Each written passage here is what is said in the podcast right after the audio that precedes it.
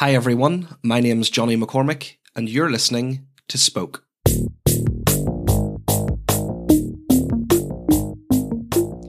This week, I had the privilege of sitting down for a conversation with the wonderful Jess Jans. Jess is a creative currently residing in Toronto, Canada. Apart from being a super talented singer, songwriter, and poet, a number of months ago, Jess started a very special dinner series called Share Plates. Share Plates essentially invites eight strangers to an evening of dinner, drinks, and conversations together. And what emerges can be deep conversations, the type that seemingly go on forever, that you don't want to end, or an evening filled with belly laughs, or sometimes a lovely mix of the two. In this episode, you'll get a bit of a preview of what it might be like to have dinner with strangers. Please make sure you're subscribed to the podcast. That way, you'll never miss a show. If you're enjoying it, also please make sure you've left us a rating and review on Apple Podcasts. That's the best way that you can help others find the show. So, without further ado, let's get into it with Jess Jans. Jess, thanks so much for taking the time to join us on the podcast today. Really, really excited to have you on the show. I'm so excited to chat with you. This is great. So, Jess, first sort of question that I typically like to kick off with is how do you introduce yourself to people? I think a bit of a theme of the show is becoming we have these guests on who wear so many different hats that it can be hard for someone like me to describe to the audience what it is that you do. And you certainly seem like someone with your finger in many pies. So can you give us a little bit of a potted history of who you are and how you go about introducing yourself to people? Sure. That's a great uh, way to describe it. Yeah, I have a lot of pies on the go right now. I guess the umbrella way the umbrella title that I would give myself if I can be so bold is a is just being a creative. Um, I was in a band for five years called Fitness Club Fiasco, uh, which was an indie synth band, and um, we I also write my own poetry blog called Visit Just Jan. So I write a lot of poetry all the time and sort of wear that hat. And um, most recently have become a co-founder of a dinner series called Share Plates, um, which we will be covering today on the podcast. Yeah, so really excited, and let's I suppose let's just jump into talking a little bit about share plates, Jess, because I think that's the thing in your intro that most people will be wondering about. They won't have any sort of frame of reference for what that is. So, can you tell us mm-hmm. a little bit about what exactly share plates is, what it is that you're trying to achieve, that sort of stuff? Mm-hmm. Yeah, so my friend Ryan and I uh, started this dinner series last May. Um, Ryan is my hairdresser and also a close friend. Um, and he had actually attended a dinner similar to what we're doing. Um, so I was in for a hair appointment and he's like, I think I'm going, I might be going to sort of a, it could be a multi-level marketing pitch and they're like duping me into it but it's a stranger dinner that i've been invited to i don't really know what's going on and then i saw him the following week and he he said that he was invited to this dinner and it was the coolest thing that he's been to. And um, so the the concept of share plates is that uh, Ryan and I each invite four people who don't know each other. Um, so usually we know them. Now that it's kind of gone on for a year, we get uh, recommendations from previous guests. So sometimes people are complete strangers to us as well. Um, but we each invite four guests from different areas of our life, from work or social or family that sort of thing. Um, and everyone comes to Ryan's studio. We host it there and make dinner for them uh, in crockpots mostly. We attempt to cook, and uh, we no one's allowed to say what they do for work, and we prepare questions, and everyone is part of the same conversation. So instead of just sitting next to the person beside you and making small talk for two hours, um, we attempt to sort of get into it and hear from everyone. And uh, just take the opportunity to get to know someone that might you might not otherwise interact with and uh and hear about hear about someone else's life like make eye contact and share share space with people and um listen to what it's like to be them that is so cool. If I so if I was in Toronto, I would so be so down for doing something like that. Um, what what's the what's the goal behind it jess? Like what are you what is it that you're trying to actually achieve other than just an evening of delightful conversation? What's the purpose or why are you sort of doing this? Um it's funny because it is open ended and we have learned that um you know we are facilitators to an extent but it, we're not trying to play god at at dinner either. And each each dinner has had its own um sort of unintentional theme that's come out just because of the group that we gather. But even I can curate a guest list or whatever for my evening, but I don't know the people that are coming that Ryan's inviting, and we don't know how they're going to interact together. Um, so it's really simple. It's just about practicing presence. And I think there's something powerful about sharing a meal with people and disconnecting a little bit from the social world and uh, like the social media world is such an ironic name for that. Disconnecting from our phone and just making uh, just holding space for each other and uh, and practicing listening. I think that that's also to have to practice undivided attention is something that we're we're not great at in our culture these days either. And um, so we're we're just trying to all we're doing is presenting the table literally and figuratively and kind of see see what happens, like see see what comes out of it. And uh, I think that everyone everyone has a story and everyone has stories to tell as well.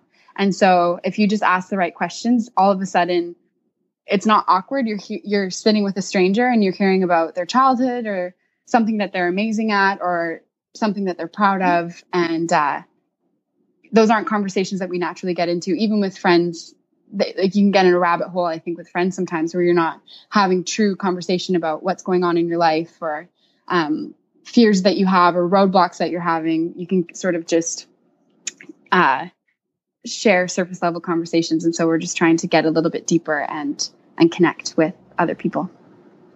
So how do you go about getting people to open up like that? Jess do you and is it ryan prepare questions ryan advance? yeah we do, yeah. So we, um, again, it's been sort of trial and error. So we're learning uh, the the ropes of it. So we have sort of an icebreaker box of questions that will be um, on the sort of welcome table. We always have uh, a bottle of prosecco bubbles going when people come in, just to sort of loosen the loosen the joints a little bit, I think. And yeah. uh, just as people are arriving, we'll have um, icebreaker questions, and then we have some deeper ones on the table, and um, we just kind of get into it. Yeah. So we're um, we've learned instead of putting like 30 questions in a basket, which might have overlap answers, we've um, sort of we make a list of about 12 questions or so that may come up and let the order sort of be determined um, as people draw them, just so it doesn't feel like we are in charge of the conversation the entire night. Um, yeah, so that's how how we decide what to talk about. So can you can you give us an example of some of those questions and some of those icebreakers that you maybe I'm just trying to get a sense of what it really feels like to be sitting around a table with um, a load of people that maybe don't know each other and how you avoid that sort of inevitable right. two hours of awkward silence. Totally. Well, and the funny thing is because we have this rule that you can't say what you do for work, which is always I don't know what it's, it's like in Ireland. It's the go-to immediately because you're just trying to get a sense of who that person is, and that's how we most easily make sense. Or you, fingers crossed, have something to say about the career that they do. Right. um, right. So yeah, so it is awkward when people come in. So right away we get into a question. So it will be like, do you have any tattoos and does your mom like them? Is the one that we we've asked before. or what's the most trouble you've ever been in? um, has been really charming question. Um, what was your first job? Um, everyone has a great story to regale for that. And um, what icebreaker questions? Yeah. So um, funny things like that. Like what my a good one was like, what is your most drastic fashion low? And people have great answers. um, awkward preteen haircuts come to come flashing back. Everyone is like traumatized after that. Um, and uh, and then for sort of the deeper questions we always want to ask something that gives an idea of where people come from either family structure or heritage. So asking even just asking uh, how many siblings do you have and are you close with them? What order are you in in your family line? Um, there's always someone at the table that has like 12 siblings or something that you're just now you're like what was that like growing up? Um, uh, what is your family heritage and do you connect to it? Um, and then asking a question that sort of sneaky gets people to brag about what they're good at without bragging. And so uh, what two really good questions for that that we found are what could you give a 40 minute presentation on with no uh, preparation whatsoever? And it's really funny because all of a sudden people just launched into this. Oh yeah it's so cool. Like ryan's friend came and said that he played bagpipes for 12 years and ryan was like i had no idea they'd been fr- they've been friends for years and years and he's like i didn't know that about you he's like oh yeah i went to an all boys school and you sort of had a few options of i don't know if it was a scottish heritage school i can't really remember the details but uh, it was sort of mandatory. You had these like old old school options of of activities that you had to do. So he picked bagpipes, and he started explaining like how a bagpipe is made and traditionally, and what makes the noise, and all the skill that comes with it, and the wow. the tradition behind it. Um, and then another great one is uh, if any activity could be made into an Olympic sport, what would you be guaranteed to win gold in? Um, uh, my friend Billy famously or notoriously said texting and driving uh, which caused a huge, oh, huge uproar. um, he's from New Brunswick and he's like, they have huge highways and I only do it there, but I'm really good at it. And everyone's just completely appalled. Um, but uh, yeah, so that's really a great question. And then uh, and then we'll get into like social responsibility questions, um, what people are really passionate about about changing the world. Um, what happens when we die has been a really interesting question to ask. And at the first time we asked it, um, the table, it was the first question that came out of the box when we sat down for dinner. So it was just like, wow, we're just really getting into it here. And um, that group, there were a lot of people who had studied studied philosophy and were into more the science side of things or the, um, I guess the ins and outs or the technicalities of death and living and that sort of thing. And then the, a few weeks later, um, we asked, or a few dinners later, we put that question in the box again, and it was a lot of artists, and so there was a lot of metaphysical sort of um, open-ended wondering about about what happens when we die, and more more so, you know, it's just really amazing to sit around a table and hear about people's religious backgrounds or w- what formulates our beliefs and um, talk about uh, my friend Chris said during that, he always asks sort of the opposite of any question. So if you ask, what is death? Uh, you're asking, what is living? And so that was how he sort of uh, lives lives his life or the way that he approaches that sort of uh, wondering about the way of the the way of the world, I guess. So yeah, mm-hmm. so those are sort of the types of questions that we cover in dinner. It covers favorite food to where we come from. Wow, that's that's super interesting. I, I'm really interested in the sort of the social dynamics of that, um, Jess. So, is is there any um, little stories or little nuggets that you can share about maybe some of your favorite answers to those questions or your favorite moments that you come away from a SharePlates experience, um, going, you know, wow, that'll stick with me, or um, mm-hmm. yeah, I won't I won't forget that that quickly. Yeah, I mean, I could go on. I mean, we can just record them all and you can choose which one you include. I could go on forever, but um, one thing that was cool was um, we, my friend John came, who is uh, a philosophy major and used to be a bike courier and runs a bike shop and now works with uh, with youth in in the city, um, but is a bit of a bohemian guy. And uh, one of Ryan's clients came, who's an investment banker, and I just loved that they had dinner together that they otherwise they live in such separate worlds and um, had very different perspectives i think on social responsibility and some questions that came up. And it was all we don't want it to be um, like a screaming match talk show or you know sort of a, de- a heated debate um, by any means. But it it is cool to to um, get people who have different have a different life experience than you and have a different lens that they look through the world um,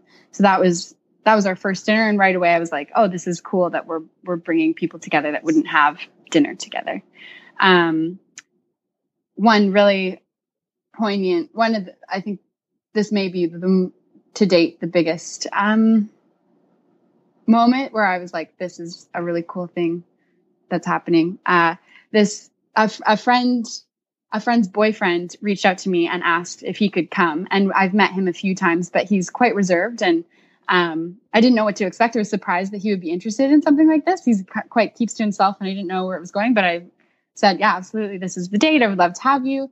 And the first question that came up for dinner uh, was, "How is your life different than a year ago?"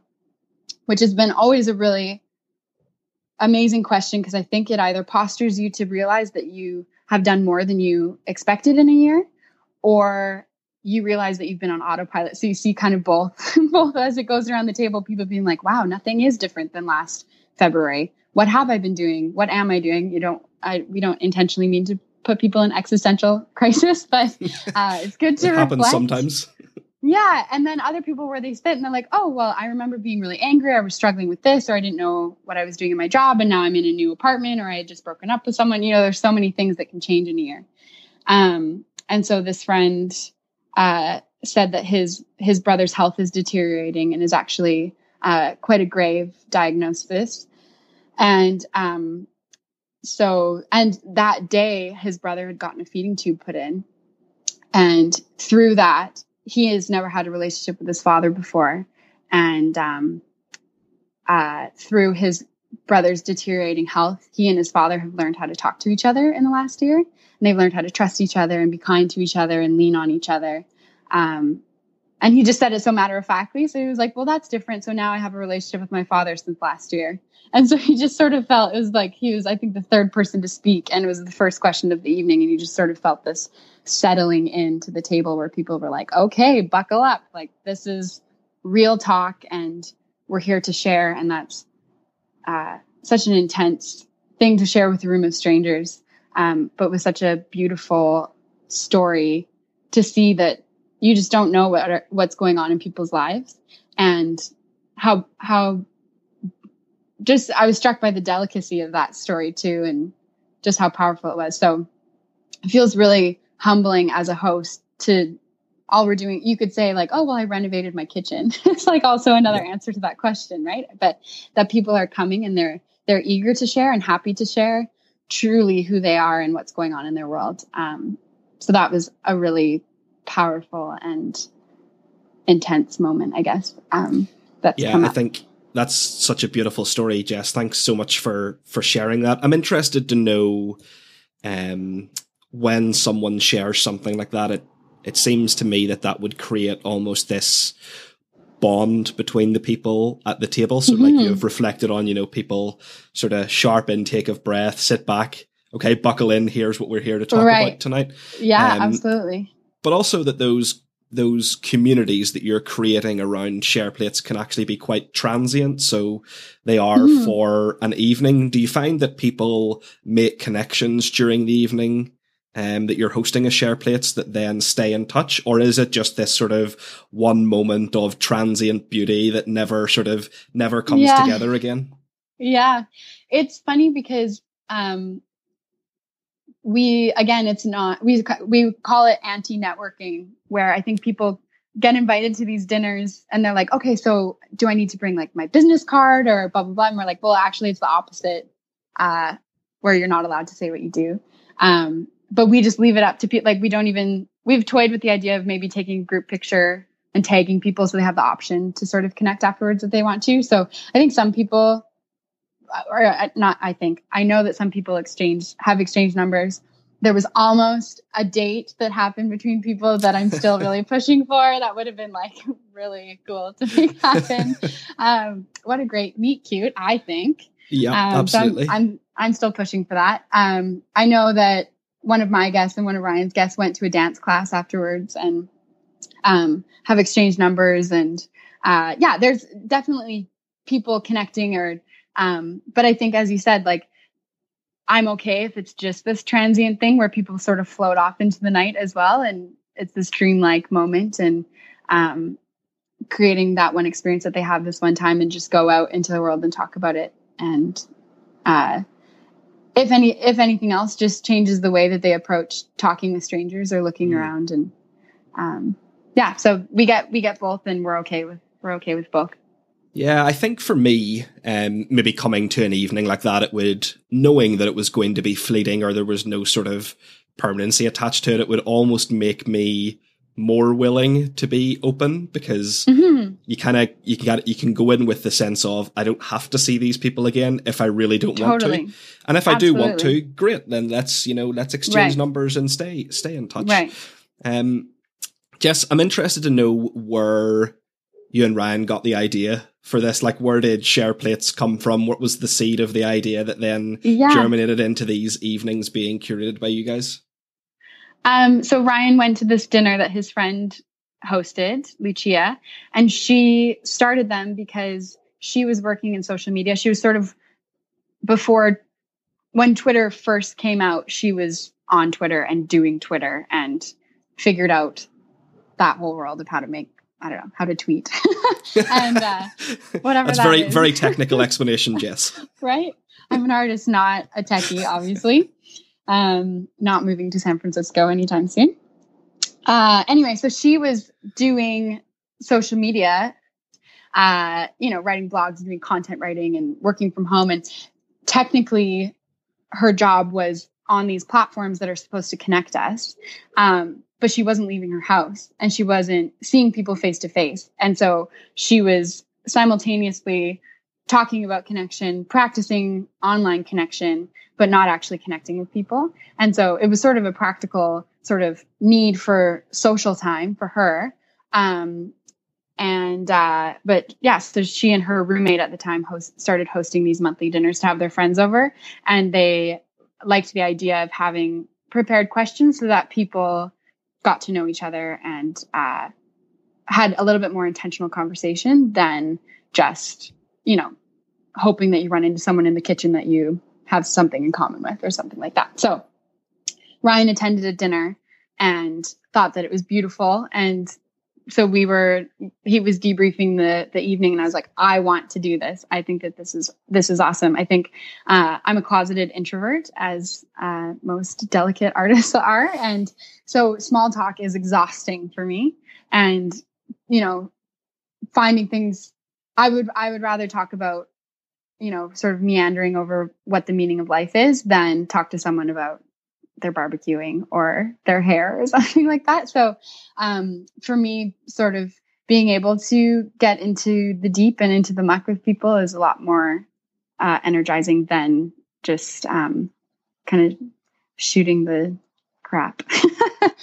and yeah, so um, so that's where it originated, and uh, we sort of latched onto Lucia's format uh, and tweaked it to our own uh, what we thought would work best with having the questions instead of she sort of would have a list um, prepared and always ask them and then um, ask the questions and we just liked having the idea of being able to pass the basket around so you get the conversation starting from different points in the table and that also it's inter- a little bit interactive i guess yeah can you talk us through jess um, how people go about answering those questions. So I am, I'm imagining I'm at a share, share plates right now. I've just got the basket. I've picked out the question. I've given my answer to it. Do we then go round in circles or does the conversation flow a little bit more organically? How do you call time on a question? Right. Like talk me through that process. Sure. So again, has been a bit trial and error. Like we've had dinners. We had one dinner which was like completely derailed and I don't think we got through an entire question once, which was an anomaly, but for the most part, people stick to the structure. And for the most part, a question starts and then it just goes around in a circle.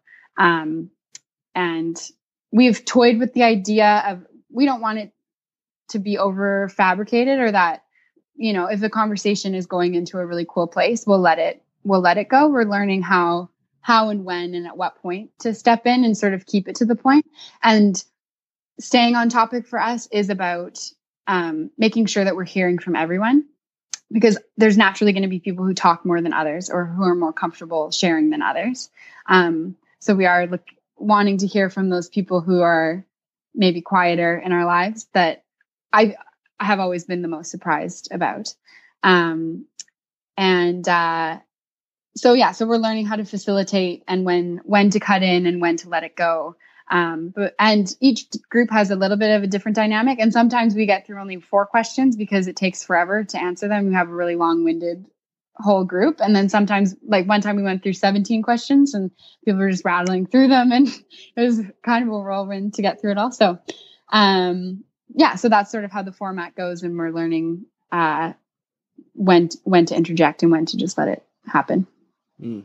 What's the most surprising thing that you have learned about yourself as a result of doing these? So you mentioned that the reason I'm asking that question is you just mentioned, um, you know, you're often surprised by even some of the guests that you have invited, the answers that they're sharing. So yeah, I suppose mm-hmm. just a bit of bit of self reflection on your part. What's been surprising that you've learned about yourself as a result of hosting these, Jess? Such a great question. Um, I think first and foremost learned what I'm passionate about, the how much joy this brings me and how energized I feel by this.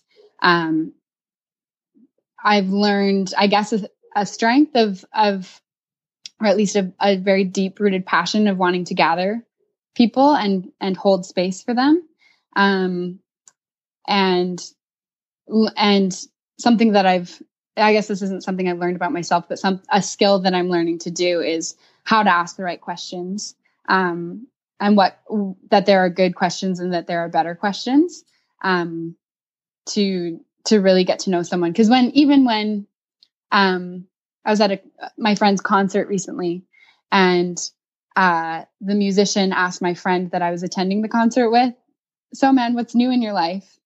And my friend answered, "Oh, nothing. Like still the same." And I'm like, "That's terrible. What he's actually asking is I want to interact with you. I want to know something about you, share something about yourself.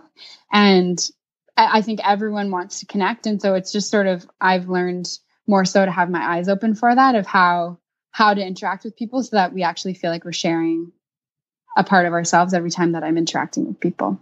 Do you go into these evenings with any sort of expectations, like what you hope to get out of the evening or how you hope things go? Or do you just go in sort of and see how, see how it goes?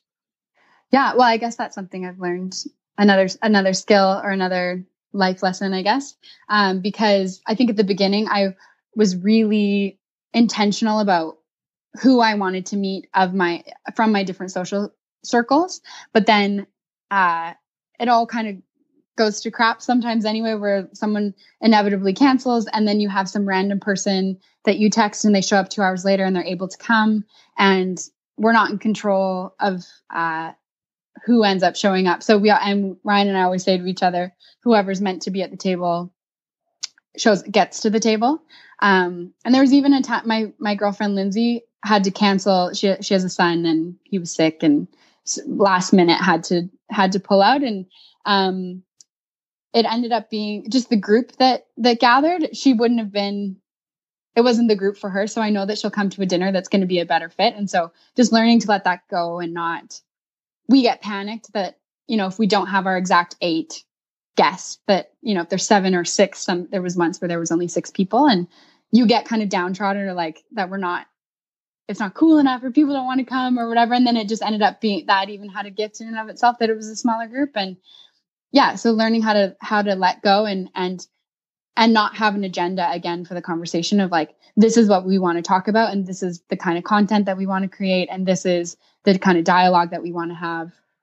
We can't we have no control over that and um, all our job is is to uh, facilitate the space and let it let it go from there and feel the natural rhythm of of the group. So um yeah that's been a learning experience. You can take it into lots of different areas of your life of learning how to be less uh sort of um, what's the word? Like yeah just not none of us are in control but learning how like realizing that that's okay that and to just accept the gift of whatever that night has. Because some of them are just lighthearted. Like some of the dinners i walk away from and i'm like that was such a beautiful evening and everyone was so lovely and you know some beautiful comments were made and sort of anecdotes. And then other times i leave and i'm like that was so heavy and deep and I learned something about myself or I learned mm.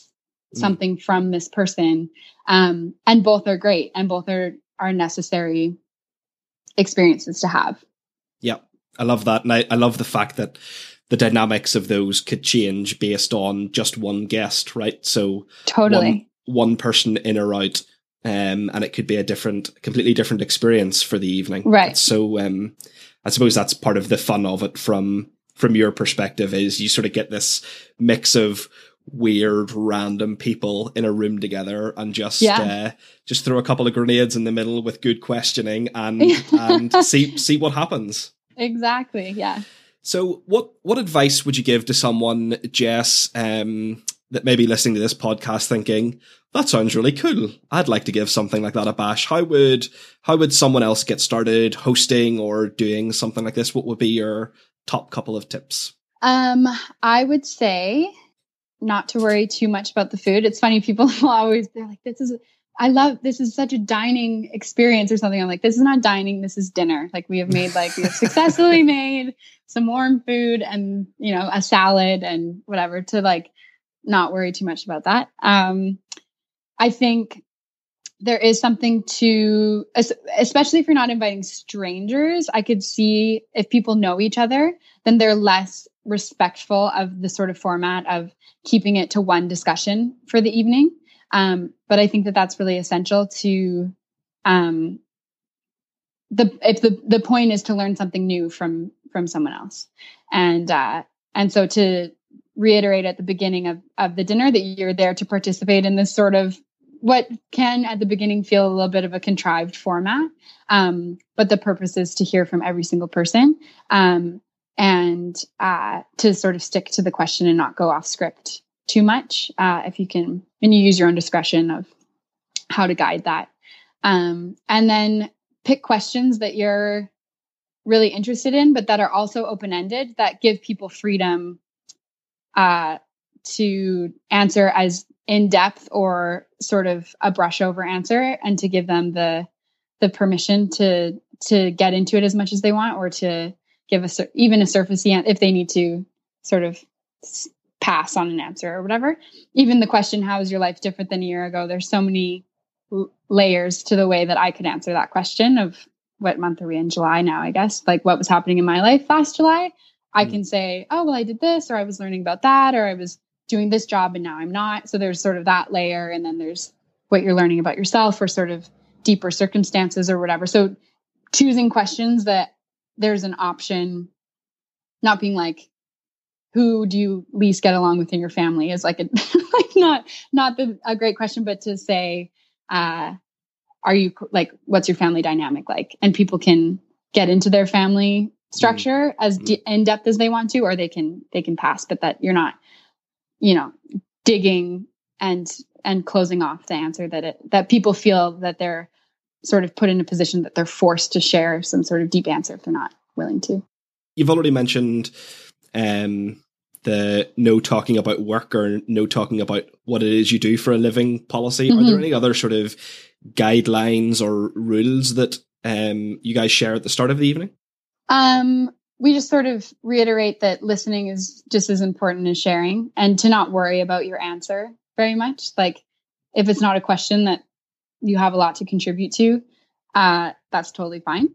Uh, and uh, we've had to say, which has been a little bit shocking, which is weird to just like ask people not to be on their phones, which you would think wouldn't be something that you had to say, but uh, that has come up a couple of times where we've had to just be like, we'd love for you to just be present with us and not uh, scrolling on your Instagram for the next two hours. So yeah yeah those are those are kind of the the rules that we have.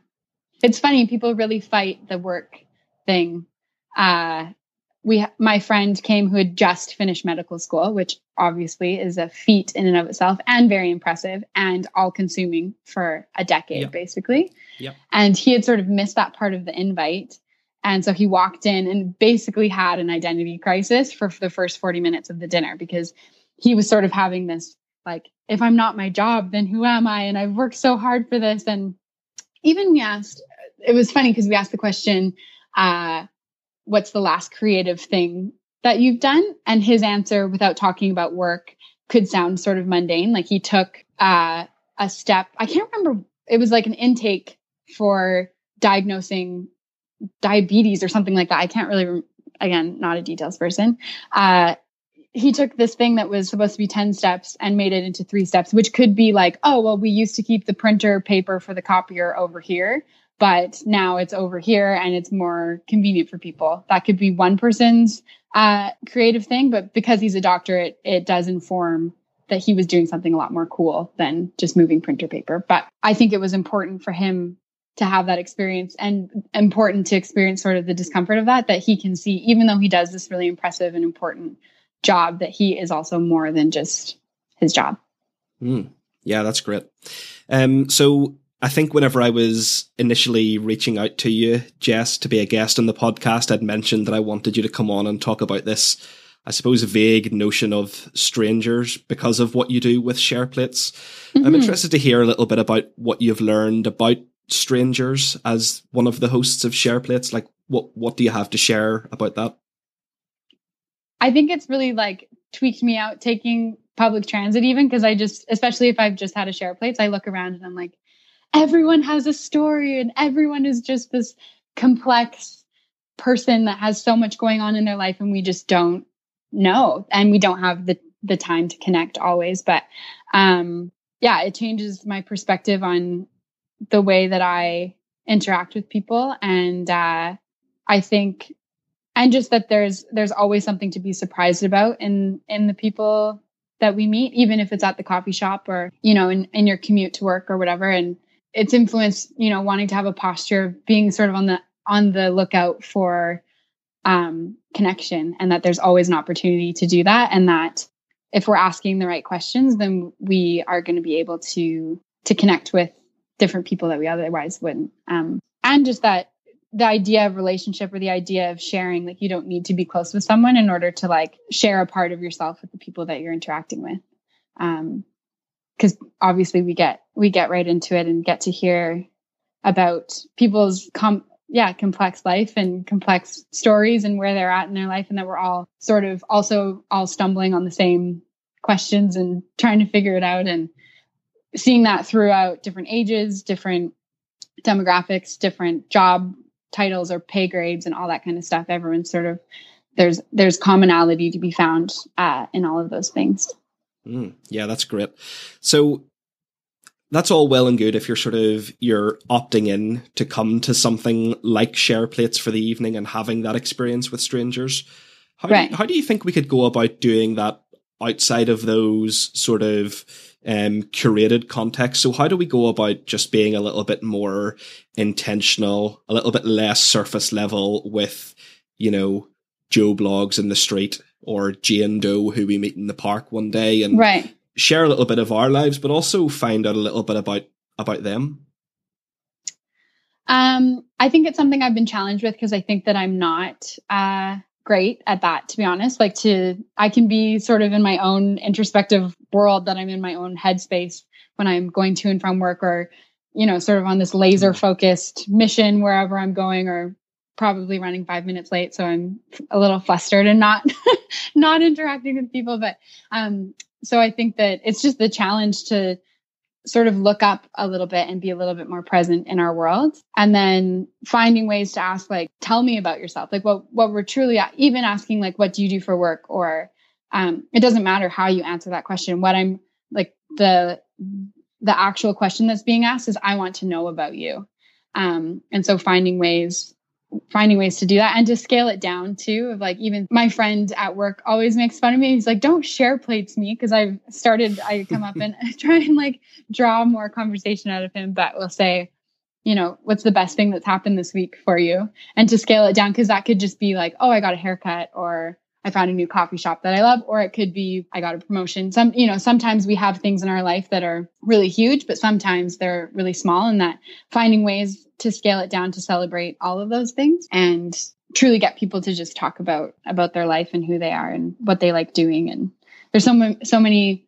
Ryan's really passionate about this as a hairdresser. Like he he would say so many people would come and just sort of rant and complain about work. They'd sit in his chair and people would get negative really quickly. And so he has made it a huge um, priority and he's great at this to not ask people about work. And so it's such a relief to him to host something that forces people to learn that skill because it's something that he's extremely passionate about.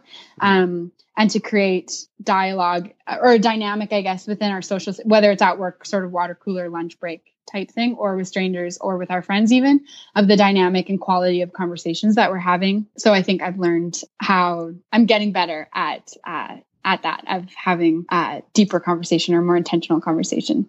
So we've talked a lot about share plates. Um, mm-hmm. and thank thank you so much for sharing all of that with us, Jess. Super super interesting. But I'm acutely aware that that's not the only thing going on in your life, and uh, would love to hear a little bit more about your other creative pursuits. So, can you share a little bit about what's what's going on in that area for you? Sure. So, the band that I was in disbanded amicably very amicably uh, two years ago. Important to note ago. that it was amicably. It was, well, people, I'm like, our band broke up, and people were like, "Oh, what happened?" And it was just life happened. Our lead singer and his wife had their first baby, and they lived two and a half hours out of Toronto. Um, and also, our drummer happened to become the mayor of Guelph, which is a town nearby Toronto. So it was pretty hilarious enough that we had a mayor for a drummer. Um, so people got busy and we just uh, the band was getting busy enough that it wasn't just a garage band type thing anymore so we sort of had to make the decision to take an on ramp or off ramp so um, the project ended. So i've sort of after that i've sort of been like well now what? What do i do with myself? So i i'm toying with you know i'm starting to songwrite again and who knows what will come of that but that's something that i'm very passionate about and love doing. Um, and i've written a poetry blog for the last five years, which started off as I had writer's block with songwriting because I was putting so much pressure on myself. Um, so I started this blog of a daily poem or creative nonfiction um, called The Word Project, where I technically write a poem that's the definition of a word, sort of indirectly or by background. And it's be- it's become an almost daily practice at times. In April and October, I always write a poem a day um, which is an incredible uh, exercise to always see that if you make space for it, that something always comes to the page. It's not always the most prolific or like my best work ever, but to to practice um, just creating for the sake of creating and um, to honor and make space for creative work. So that's my poetry mostly. I mean, if nothing else, is just an exercise of like keeping the soil well worked to keeping that creative muscle going. Um, but as also, as I look back now, I have this this five year sort of journal of what I'm questioning and what I'm thinking about and what I'm observing and people, you know, people I've been in love with and not being in love and sort of seeing this this journal all across it of um, of where my life has gone or what I was struggling with, and you can look back and and see that uh, see how much you've changed. So that's been cool. Um, so I would love to make a sort of compilation uh, of of that work. So that's sort of a new project that uh, I am sort of drumming up, and I'm also have started writing a novel um, in the last eight months. So um, I'm signed up for a course to sort of keep me on track as a scatterbrain. I sort of need the structure of saying you need to have 5,000 words by Friday. I think it would be really good for me because otherwise, sometimes I write for hours and hours and then I won't touch it for a couple months. So I think the structure of having a deadline would be great. So that's those are sort of the creative projects that I have going on right now. So, what, Jess? Um, what do you do if you get stuck? If the creative muscles seize up and stop working? What are some of the things that you have found to get the juices flowing again? I think the biggest thing is getting off my phone. I noticed that I am really, I get like burnout if I'm just mind if i'm being mindless and that's an easy way i get i'm not i'm not great at that i can get stuck in the rabbit hole of instagram or twitter or like different articles online even and stuff um, so getting off my phone and even just going for a walk and actively practicing observation um, and i'll sort of say to myself or even take notes sometimes um, of like i noticed this couple and i'll describe them or i I noticed this tree. I noticed this red door. I noticed the sidewalk. I noticed these scooters or whatever. And so just even listing things to yourself like seeing that there's always material if you're just observing, if you're, if you're on the lookout, I guess.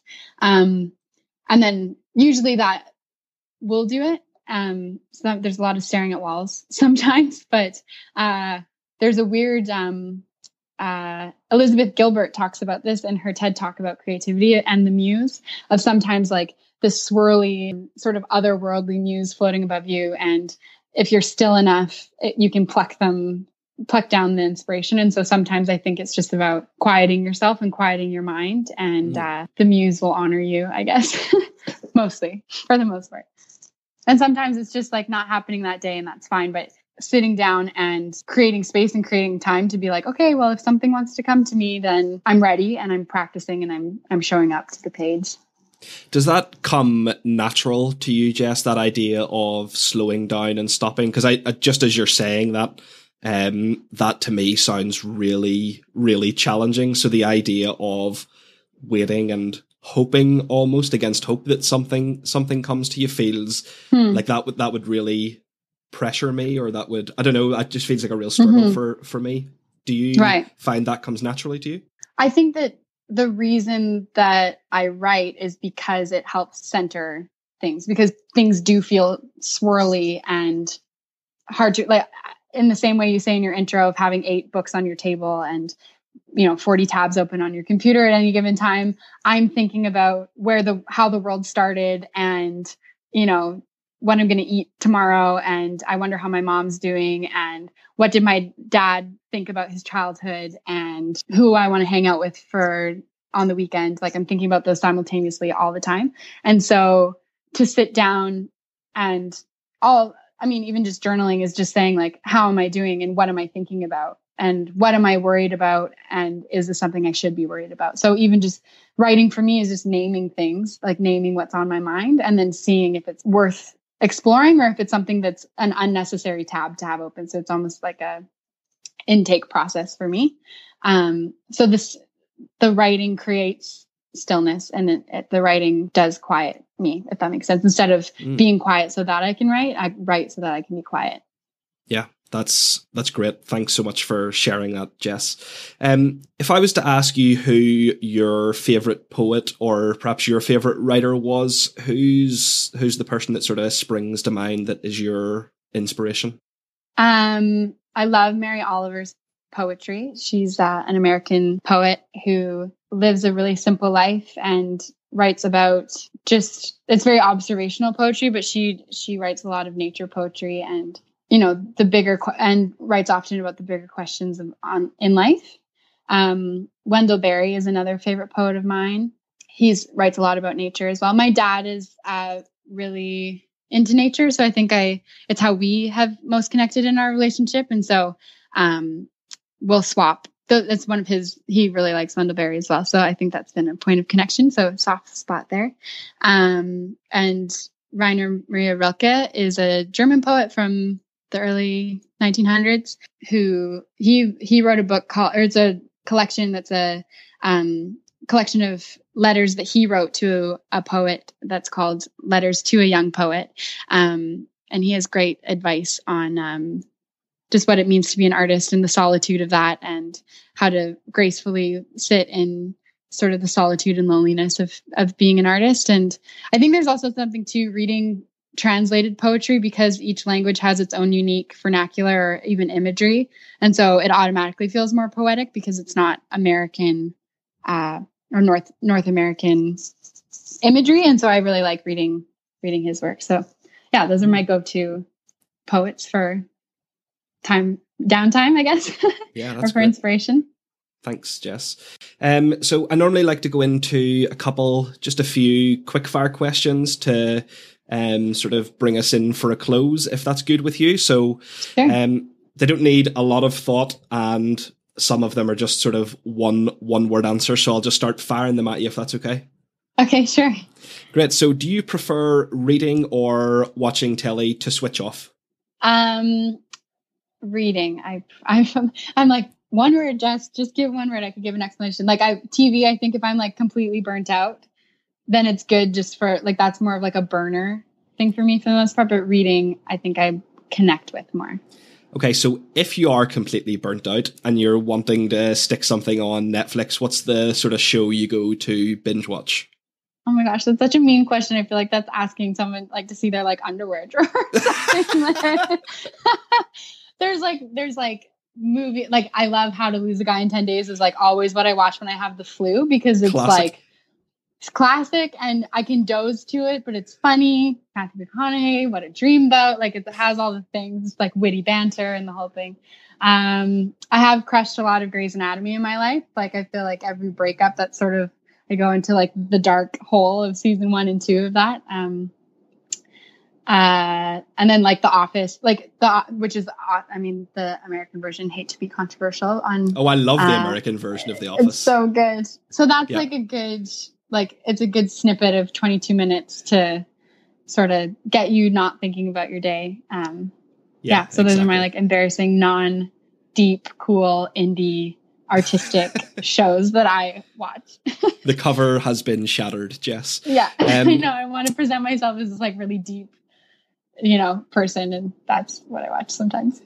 If you were planning a holiday, are you more likely to go for a beach holiday or an adventure holiday? I would go adventure holiday. And are we talking adventure as in trekking through the jungle or the wilderness or in a city that you've never been to? I think alternating those two experiences would be uh, that would be ideal. Great. What is your most annoying habit? Oh my goodness! I'm sure I annoy. Well, I don't know. um, I was made aware this week that uh, I told my friend I was doing a podcast, and he goes, "Just don't do that weird mouth click thing that you do." Which apparently I go in between a bunch of sentences. So I've been extremely paranoid. I have like "don't mouth click" written on a piece of paper in front of me. So hopefully, people will not go back to the beginning of this interview and listen to that. Um, and I think I'm, I mean, to get a little deeper, I think I'm a little bit scatterbrained and that can affect my friendships at times when, uh, can be disorganized or disoriented or, um, thinking about a lot of things at once. And so not, uh, giving my full presence. And I think that that as a friend would be annoying to be friends with me. Sure. And final question then is what is your favorite thing to receive as a gift? A heartfelt letter. Love that. Thank you so Yeah. much. um, Jess, just before we wrap up, I want to give you the opportunity to um, share with people where they can find out a little bit more about you. So if you've got a website, um, Twitter handles, Instagram accounts, anything like that, that you'd like them to check out, it is over Sure. to you now to do that. Great. Well, we have um, a SharePlates Instagram account, which is at SharePlates Toronto. Um, so anytime that we have a dinner, we while Ryan and I are getting ready, we give a little bit of insight ahead of time of the preparation process and get a little snapshot into that. So that's a great uh, account to check out. Um, my personal Instagram and Twitter is at Jess Jans. Um, so if you want pictures of like you know my mo- like a lot of like my neighborhood and like cute doorsteps or bicycles walk to things is usually what I end up taking pictures of. Um, so that's that. And then my poetry um, and website is visitjessjans.com is the website, and then the Instagram account, which also posts the um, each poem, is at visitjessjans. And I personally strongly recommend people follow at visit Jess Jans on Instagram. I love it. Love your love your writing, Jess. So um thanks for sharing that and thanks so much for giving up your time and coming onto the podcast. It was a very easy sell and a great uh, way to spend a morning. Thanks, Jess. Thanks, Johnny. That's it for this week, folks. We'll have another episode out next Wednesday. In the meantime, please make sure you've subscribed to the show and left us a rating and a review. You can connect with us over on Instagram or Twitter at Spoke Podcast. Thanks for listening.